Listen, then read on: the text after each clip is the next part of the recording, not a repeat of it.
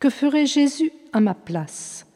Écoutons sœur Jean-Baptiste, née Marie-Lucille Duchesne, 1896-1950, une Canadienne, sœur de la Providence. Elle a écrit un livre, La foi en l'amour de Dieu. C'est un extrait. Allons à Jésus-Christ comme un frère qui nous aime. Allons-y pour apprendre de lui jusqu'à quel point Dieu est notre Père. Ne craignons pas d'aborder la vie chrétienne par ce qu'elle a de plus tendre et de plus vrai.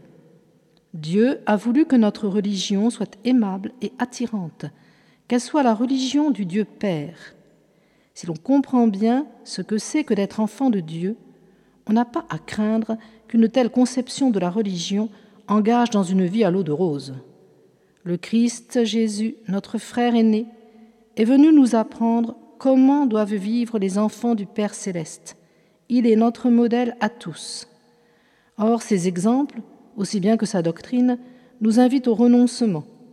Dieu ne reconnaîtra pour enfants véritables que ceux qui seront conformes à ce Fils de ses éternelles complaisances. L'apôtre Paul ne craignait pas d'affirmer qu'en nous donnant son Fils, Dieu nous a tout donné avec lui.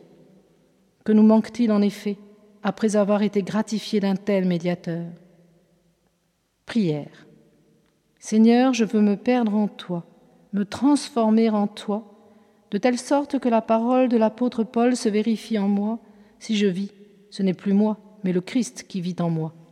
Cette identification à toi, Jésus, n'est-elle pas le but de ton Eucharistie?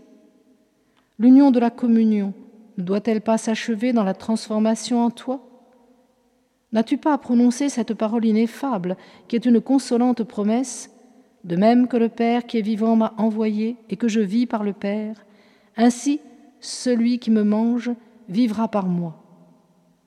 Entré dans la gloire, tu ne peux plus, Seigneur, pratiquer les vertus dont tu nous as jadis donné l'exemple. Ton état te met hors des prises de la souffrance, de l'humiliation. Mais je puis, moi, te prêter un corps accessible à la douleur, un esprit sujet à l'humiliation, une volonté capable de renoncement, un cœur qui se tourne au dévouement à l'égard du prochain.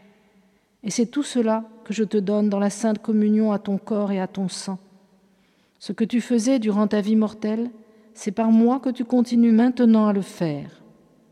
Cette vie d'identification à toi, ô Jésus, je la désire. J'y tends par toutes les forces de mon cœur conquis à ton amour. Mais le comble aux grâces que tu m'as déjà faites en me l'accordant. Toute mon âme est dans cette prière. Et cette prière, n'est-ce pas ton divin esprit qui me l'inspire?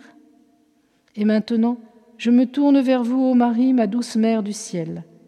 Vous voyez à quelle fin je tends, et vous savez quel programme elle m'impose. C'est à vous, ô Mère, de protéger la vie de Jésus en moi, de la faire grandir sans cesse, puisque c'est de vous que je la tiens.